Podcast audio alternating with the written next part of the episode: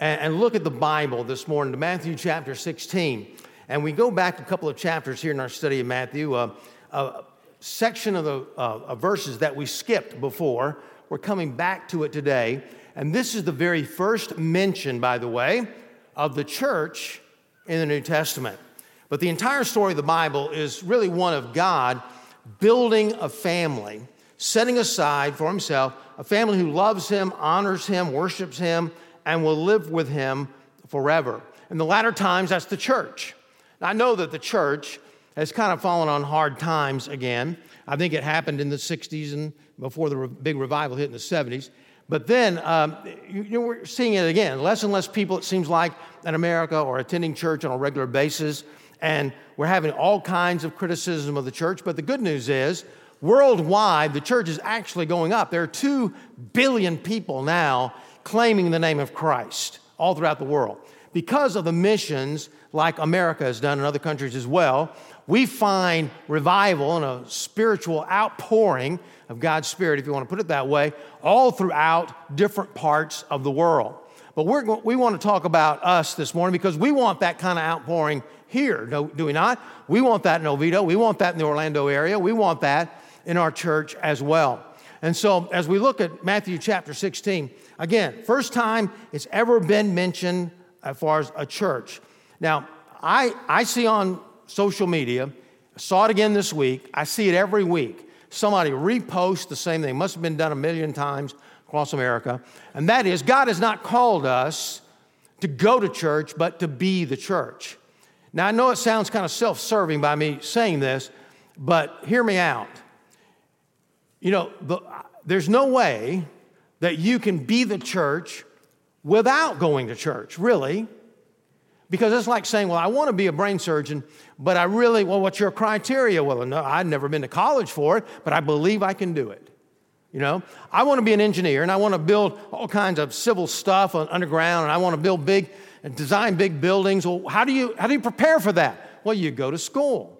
You get a degree in that. You get trained in that. You get mentored in that. So, how do you be the church? How do you be that attractional person that's going to cause people to come to want to know Christ? and come maybe to a church like this. How can you become that attractional Christian? Well, you go to a church like this one that preaches, teaches the Bible. Uh, you get saved, as many of us have come to know Christ in a church, some not, some outside the church. But then you grow. You, you begin to go to classes. You begin to go to services like this. You get things from the Bible. You grow and grow. You become more like Jesus Christ. Then you have the tools that you need to go out, go out into the world and be the church. Now, next week, I'm going to talk about one of those tools. We're going to start a series of messages on um, conflicted by grace, because grace is one of the main ingredients not only of salvation, but also the Christian life. But how do you understand that? How do you apply that in our life? Uh, you know, what are the different situations? That means that no, the law is nullified. Does it mean you can do whatever you want to do? Does it mean that somebody's going to be forgiven, for example, on their deathbed and go to heaven while another person has lived their whole life for Jesus? What does that all that mean? That's beginning next week. But this morning, I want to talk about your life, our life together as a church, where we are, where we're going, and then who's going to be leading as well as we ordain the deacons. And so, as we look at this, I asked the question to myself a few years ago, as I was challenged to what if, what if Cross Life Church ceased to exist? Would the community even miss us? Well, I hope most of you would say yes. But what have we done? What have we actually done in ministry in the last year? Now, some people are going to say, well, Pastor, you're just sort of bragging. Well, I'm bragging. Okay, I'm about to brag. All right? But I'm going to brag on Jesus now, I know that some of you were involved in all these things that we're talking about. I was involved in some of them as well. But we have learned, if we've learned nothing else in the last 10, 15 years, that only God can give the increase, right? Right. What has happened? Well, we, we collected over $77,000 to put cameras in schools. And we, you can understand, again, shootings have gone on this week, and they weren't in schools, but we've got to protect our young people in our schools. They're going to go in Oviedo High School. I understand they're not there yet because of some kind of computer glitch. The other schools as well, and the other two middle, two middle schools and other high school as well, in order to protect our children. We pulled a golf tournament together. The whole community was involved. All of the other churches were involved. We pulled it together, and that money was raised for that purpose. Global Impact Conference, our missions conference that happened last fall. We had 13 people called to full time Christian service. All right. Just want to know if you're out there. Just pretend I, am having trouble seeing this morning and I got to hear from you to let, you know, let me know you're here. Then we have mission trips. Oh, by the way, we've had 120 people called not only to the to uh, full-time Christian service, more than that, but 120 people plus are involved in Christian service somewhere in the world coming out of our church. Isn't that wonderful? Then, thank you. Praise God. Mission trips to Brazil, Costa Rica, Wales, India, and Cuba just this past year, along with some American cities like Lakeland, Miami, Houston, and New York City. Hundreds of people were saved during these times. We've had 126 baptisms in our church in the last year. Over almost $400,000 given outside this church into mission and benevolence uh, types of ministries uh, that, that circle not only in our community, but all, also all throughout the world. $400,000. then the extravaganza. Why would I mention an Easter egg hunt? Well, I can tell you why. We had over 2,500 people on our campus to hunt Easter eggs. And the significant part with, to that was not only did young people come to know Christ during that time, but then the next day, partially because of extravaganza, we had the largest, not only Easter service, but the largest service we've ever had at Cross Life Church. God had moved in that area. We've built a church in Haiti now through, through our mission giving. We built a church in Haiti that is not only going strong now, but also has had people saved and over 100 kids involved in Compassion International getting at least two meals a, a, week free, plus good meals, plus a teaching of the Word of God at least twice a week in that area that have never really heard much about the gospel before. We're seeing our East Campus flourish like it's never been before under Brother Doug during this last year. Then we have a mission church in North Carolina that is up to 300 people now. 20 people of our church, a staff member and 20 people of our church, went out, started that church in North Carolina a couple of years ago. They have over 300 people coming, and they baptized 72 people since January 1. That is a wow. And so, what's next? God's been doing all this stuff, and that, that gives credibility to what God wants to do with us in the future. In Matthew chapter 16, Jesus was meeting the disciples and he's on the road to the cross. He's preparing, trying to prepare his disciples for his departure and to pass the baton of ministry onto them. And in doing so, we see this great confession in these verses. Verse 13. And when Jesus came into the district of Caesarea Philippi, still in Galilee, he asked his disciples, Who do, who do people say that the Son of Man is? Now, he's calling himself by the Son of Man instead of the Son of God. It was an Old Testament um, name for Messiah, the Messiah, the, the anointed one of Israel. And instead of Son of God, because to say, I'm the Son of God would have caused a lot of riots. And he was not ready to go to the cross. God was not ready for him to do that. And so he called himself truthfully by a name many, many times, but not the Son of God. We're going to find out in this passage that that's what I just said is true verse 14. And they said, Some say John the Baptist. That was the forerunner of Christ, the cousin of Jesus that came a few years before Jesus came onto the scene. Others say Elijah, and others Jeremiah, one of the prophets of the Old Testament. But he said, But who do you say that I am? And this word you is plural. Who do you, disciples? You've been following me for these three years plus. So who do you say that I am? Simon Peter, as he often spoke up for the group, said, You are the Christ, the Son of the living God. Now, the question of the age who is Jesus Christ? That sets the tone for everything in the Bible, everything about any religion in the world. Because if Jesus is the Son of God, it really trumps anything else that man thinks. And he says, You are the Christ, the anointed one. Same word in the Greek, Christ is Messiah, is for the Old Testament. So you are the King of the Jews. That's what he's saying. You are the one we've been waiting for. But not only that, but a new concept to the disciples altogether. He says, You are the living Son of God. That was blasphemous in Jewish culture. There was only one God, there was not a Trinity, there was, there was one God, only God, and anyone who claimed to be the Son of God was claiming to be in the same essence of God. No way that's possible. This is blasphemy. But here's what Jesus said He said, and Jesus answered, Blessed, blessed are you. You found favor with God, Simon Barjona. For flesh and blood has not revealed this to you, but my Father who is in heaven. And I tell you, you are Peter, and on this rock I will build my church, and the gates of hell shall not prevail against it. I will give you the keys of the kingdom of heaven, and whatever you bind on earth shall be bound in heaven. Whatever you loose on earth shall be loosed in heaven. Then he strictly charged the disciples to tell no one that he was the Christ. It wasn't time.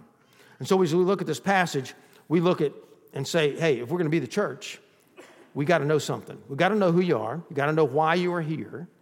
You got to know where you're going. You got to know how to get there. First of all, know who you are. He said in verse 13, I will build my church. First time again, it's mentioned in the, in the, in the Bible.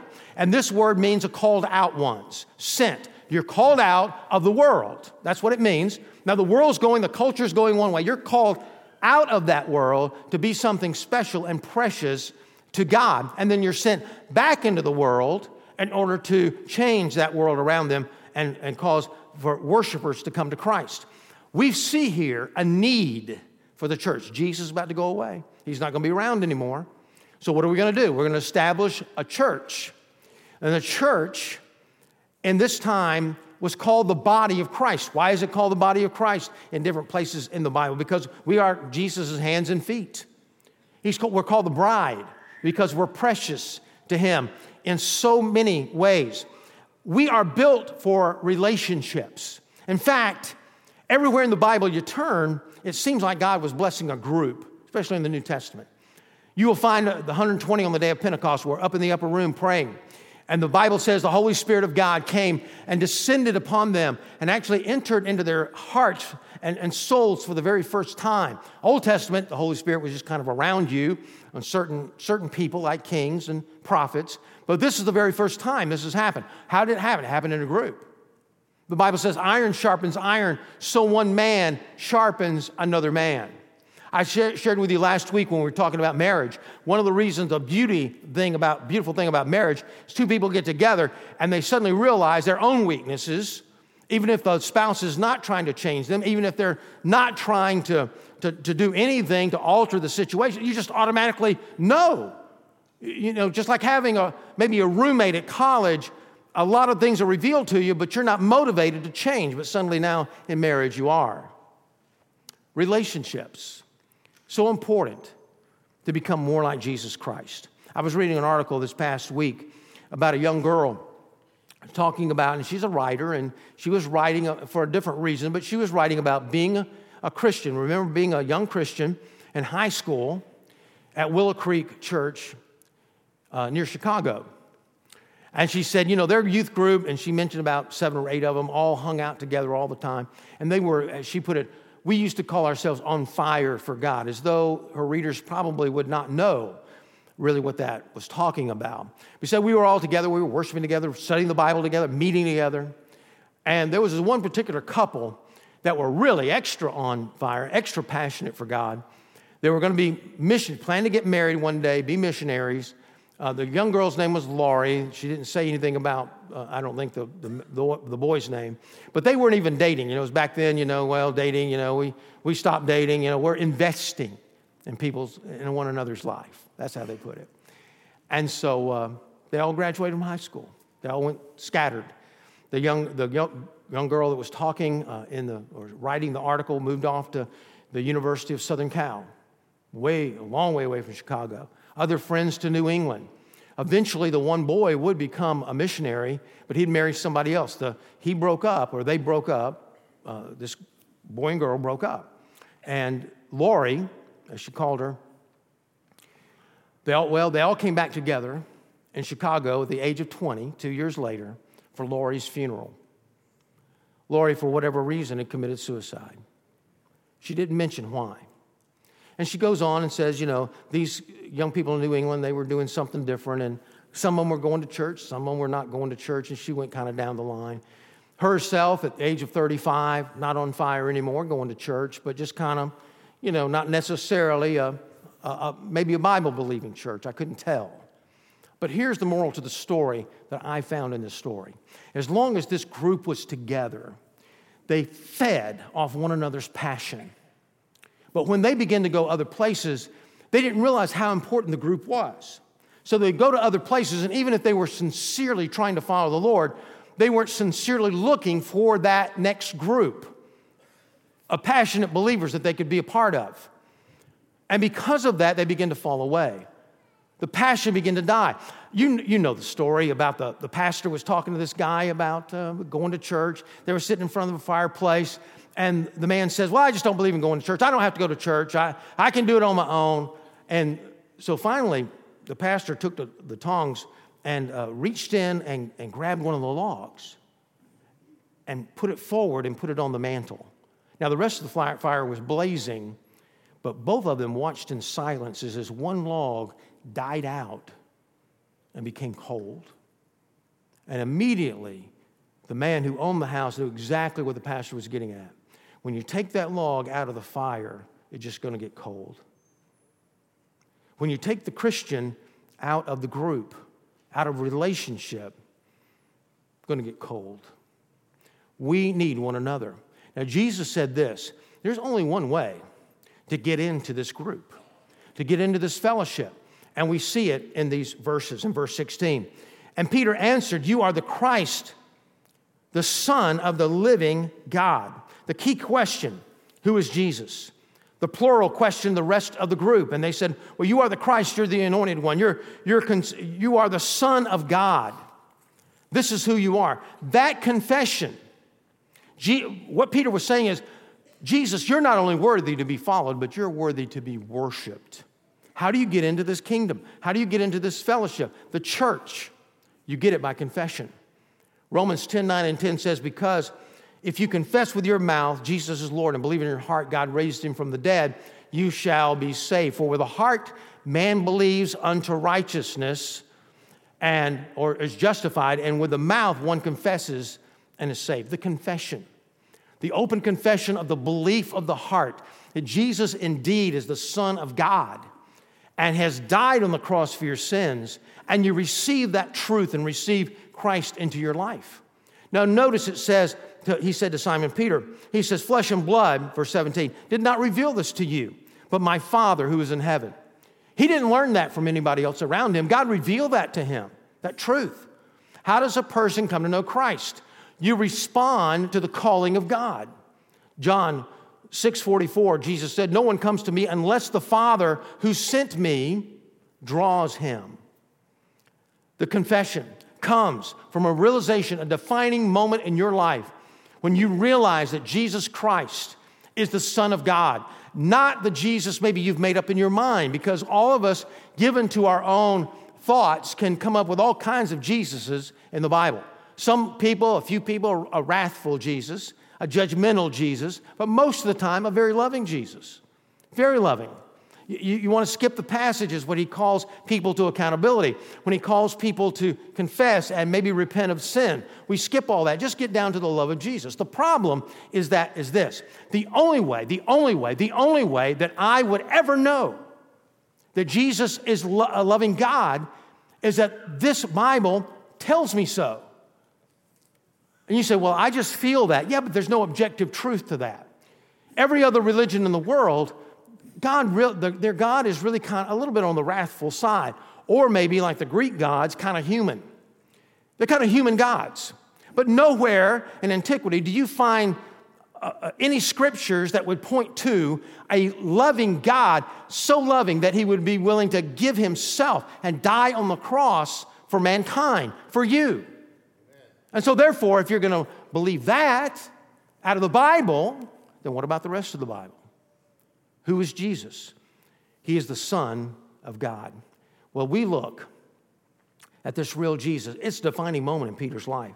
He said, Oh my goodness, you are the Son of God. And he says, Simon Barjona, he said, Flesh and blood did not reveal this to you. And upon this rock, he says, I will build my church, and the gates of hell shall not prevail against it. Well, man, this, this is pretty tough because gates are a defensive weapon. And he says, The gates of hell, we're, going to charge through the gates of hell. We're going to charge through. The gates of hell will not stop us from doing the mission of God. And so we look at this and we understand there's a foundation to it all. He says, Upon this rock, I will build my church. What's he talking about? You have a lot of different interpretations of this, and it is true that when he says, Your name shall be called Peter, Peter means Petra, a rock, small rock. And he was talking in the Greek about a big rock, which was probably him. And people get this interpretation because of the rest of the Bible.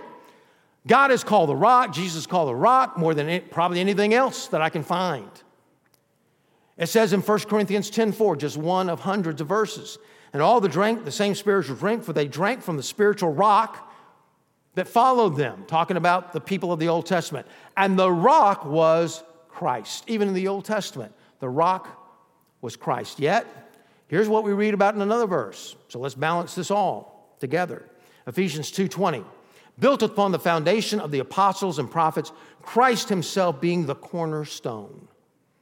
So there it seems like there's a double, triple meaning here. On the one hand, is the confession the foundation of the church? Well, yes, in a sense, because you can't get in without that confession. Are the disciples the foundation? It says here in Ephesians 2:20 that they are. But Jesus is the chief rock, the chief cornerstone where it all began. And I'm not going to you know talk about the cornerstone versus the rest of the rock. It's very confusing unless you're an engineer. And we about half of you I think are engineers. But um, unless you're an engineer, you maybe don't get that. So let me share a, a more confusing illustration because um, how many of you are not from Florida? You're not originally, from, you've lived somewhere else besides Florida. Well, my wife and I have lived in Texas, but mainly in Georgia. We were raised in Georgia, and in Georgia, you had very, maybe things have changed now, but you had very few slabs that you put down for a house, for a foundation. What you had, I mean, you know, think about it. You know, you're, you're putting your pipes down in the ground and then you're pouring a slab. What if, what if something leaked, you know?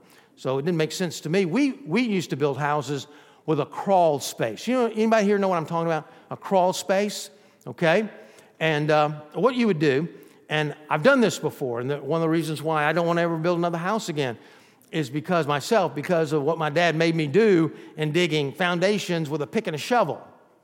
And so what you do, you, you take, you dig a trench, like a trench, all the way around the frame of the house.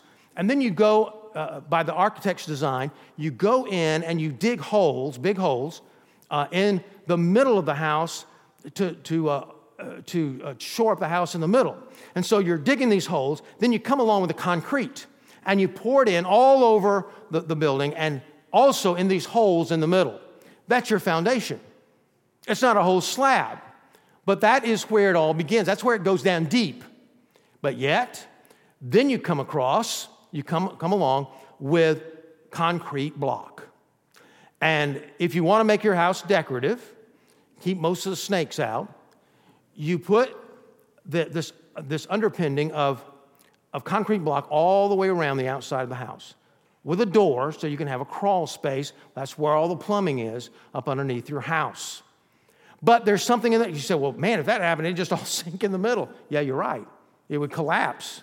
As soon as a guy my size walked on the floor, it'd, it'd go down, you know. So what do you do? You, you build it up in the middle. You have these concrete slabs, little small things in the middle, and you put concrete block on top of them to hold up the house. And then when you pour that concrete, by the way, there's three ingredients to that. You've got the cement, you've got the sand, you've got the water.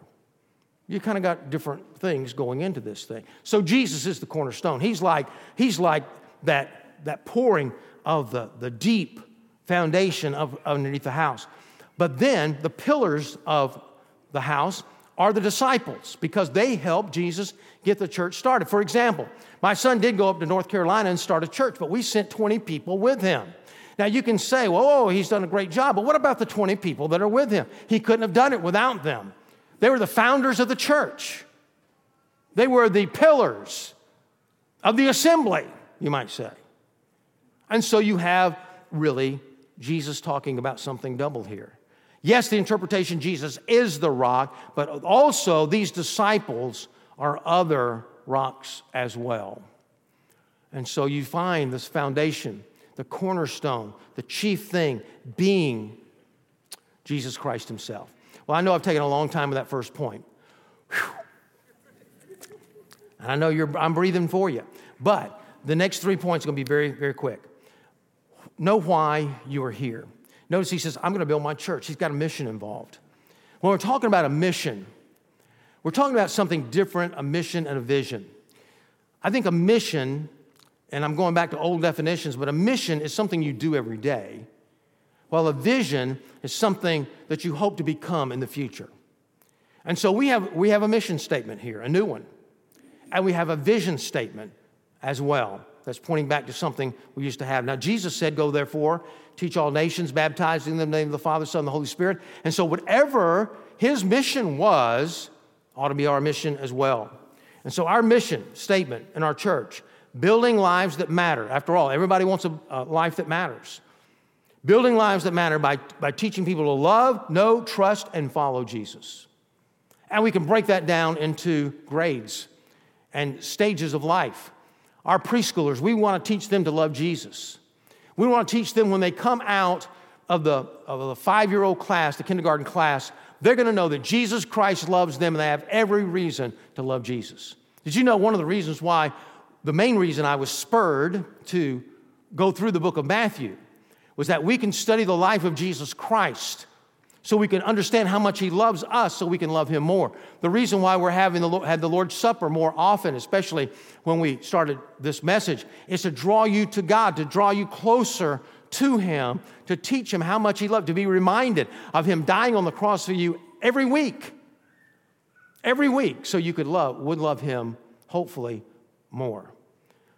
But you notice here, our mission to love well, elementary school, to know Jesus not only to love Jesus, you've got to go back and teach that as well and constantly teach that. But we want all of our elementary school students to graduate from elementary school knowing Jesus Christ. Not only knowing the stories of Jesus, knowing what he's about, but knowing him as their personal Savior and Lord. Our young people, our teenagers, we want them to learn to trust Jesus. All kinds of changes happening with their body. So many are being accepted, so many feel rejected. So many people have temptations, and young people with temptations like we've never, I never had to face in my life, not like that. All kinds of different philosophies coming in from the teaching, all kind of books that they're reading on the side. All kinds of temptations our goal is to tr- teach them they can trust Jesus. They're better off trusting God than going their own way. And then, when they graduate, at 18, they're ready to follow Jesus. And yes, we teach our adults to love Jesus. I mean, people coming in at all kinds of stages of life. As you understand, one of our deacons or, uh, got saved here at this church. He didn't get saved as a child. We have people coming in at all stages, so we teach them to love, know, trust, but the adults, the emphasis has to be we need to follow Jesus. Now that we can trust him, we can follow.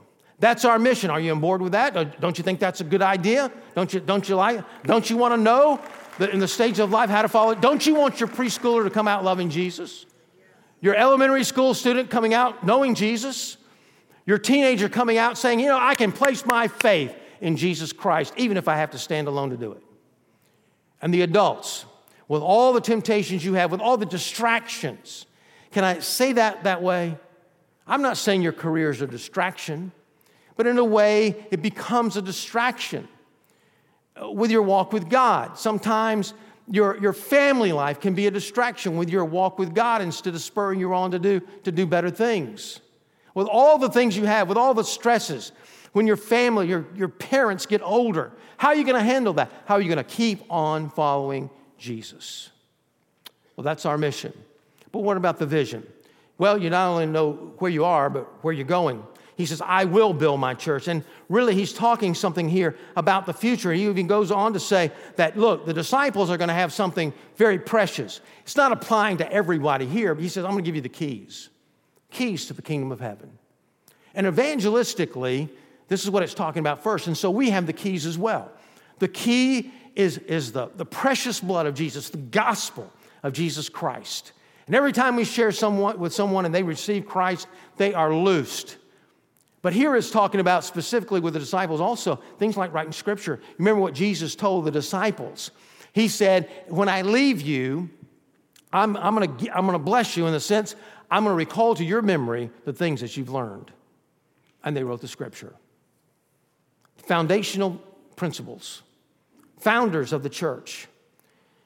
But Jesus said, Look, here's the vision. Matthew 24, we'll get to this in several weeks from now. This gospel of the kingdom will be proclaimed throughout the whole world as a testimony to all nations. And then the end shall come. Well, what's the goal? The gospel will be presented to everyone on the face of the earth. The Bible says, without a vision, the people perish. They just cast off for strength. They just don't care anymore. They get bored. You know, they just, if, you're, if you're not challenged in what you're doing in the church, you're going to get bored. If you're not challenged in your Christian life by those around you and with those things that you're learning, you're going to become bored. You just cast it off. But a vision is a picture of where God wants to take you. Our vision to share the gospel of Jesus wherever we live, work, play, and go. That one day the sun will not set on the ministry of Cross Life Church. What we're saying here, share your life, what's happened in your life. Live the Christian life out in front of them. Be that attraction to the rest of the world. Wow, I, I want to go to that church. I want to go, I, I want to uh, know the Savior like they know him because my goodness, they're, they're handling life differently. I want to be like them. That's the attractional ministry. When you go out in the world because you've been sent there, because of what you've learned here, you go out there and live a different type of life and you just draw people in. Wherever you work, or rather live, in your neighborhood, wherever you work, they see a difference. Wherever you play, wherever you go on a mission trip, wherever we send the money for a mission trip, that the sun one day will not set on the ministry of this church. Now, we used to say that, and then we fulfill that as the sun never set on the ministry of this church. But missionaries come home, uh, they retire, they go other places. And now we can't say that anymore. And so that's our goal plant churches, send people, maybe somebody like you, all throughout the world until one day we say, the sun never sets on the ministry of this church. Listen, that's, that's the goal of Jesus. We've got to, uh, we got to uh, uh, be attractive and attack and embrace the vision that Jesus Christ has and ask the, ourselves the question how do we fit into that vision? And that becomes our vision. Take the gospel wherever you live, work, play, go. That one day we can say, ministry never sits here, or the sun never sets on the ministry of this church. Finally, this morning, as I close, very quickly, how do you get there? Well, you, you surrender to Christ as your Lord and Savior yourself. And at the end of this message, in just about a minute or two, I'm going to give you an opportunity to do that. But then the second thing is you've got to have someone to lead. I mean, without leaders back in the, without these, these disciples leading the way, nothing happens. Without leaders in the church, nothing happens. God has set aside two groups of leaders. Now, there's other leaders in the church, but these are the ones that he set aside for special office in the church pastor and deacon. The word deacon, a diakonos, one who kicks up the dust, anxious to serve. And every small group, every small group in our church has a deacon in it. And they're to be the catalyst for ministry in that church. They're people I go to for advice myself, for counsel, men of wisdom. In fact, Acts 6 says, Therefore, brothers, pick out from among you seven men of good reputation, full of the Spirit and of wisdom, who you will appoint to this duty, that the pastors or missionaries or evangelists can devote themselves, ourselves to prayer and the ministry of the word. Deacons to serve, deacons to make sure needs within the body are taken care of. but also deacons to model the way. I've said this before. I ought to be able to stand out right here at the service, at the end of the service in front of the hospitality center. And if somebody comes by to me and say, Pastor, I really like to grow in the Lord, I really would, but how do I do that? Who do I follow? I can't follow you around everywhere. Too many people here. I can't do that. Who do I follow? And I ought to be able to look out the, the foyer or the atrium. Oh, there's a guy right there. He's a deacon. Just go, meet him, follow him around. He models the way. Got to have somebody to model it. You've got to have some, you've got to have those apostles, those pillars. Or else you can say all I can say all what we want to. This is our mission, this is our mission, this is our vision, this is our vision. But let's, for example, the staff's not on board. Man, that's that's bad. But even the deacons, yes, they're on board to say, there's who you follow. That's who you model.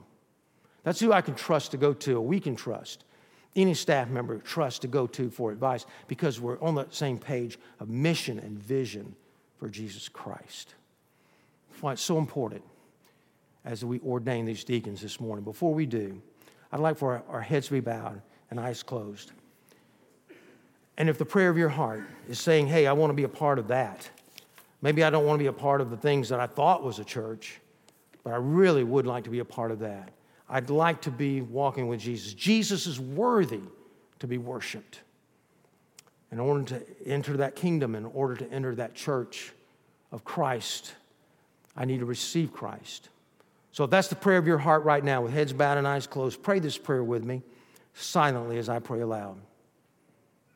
Lord Jesus, thank you for loving me. Thank you for going to the cross and dying for my sins. I open up the door of my heart. I ask you to come in. Please forgive me of all my sin. Help me to become the person that you want me to be. In Jesus' name, amen. Thanks for listening. You can find more sermons and other information at crosslifechurch.com.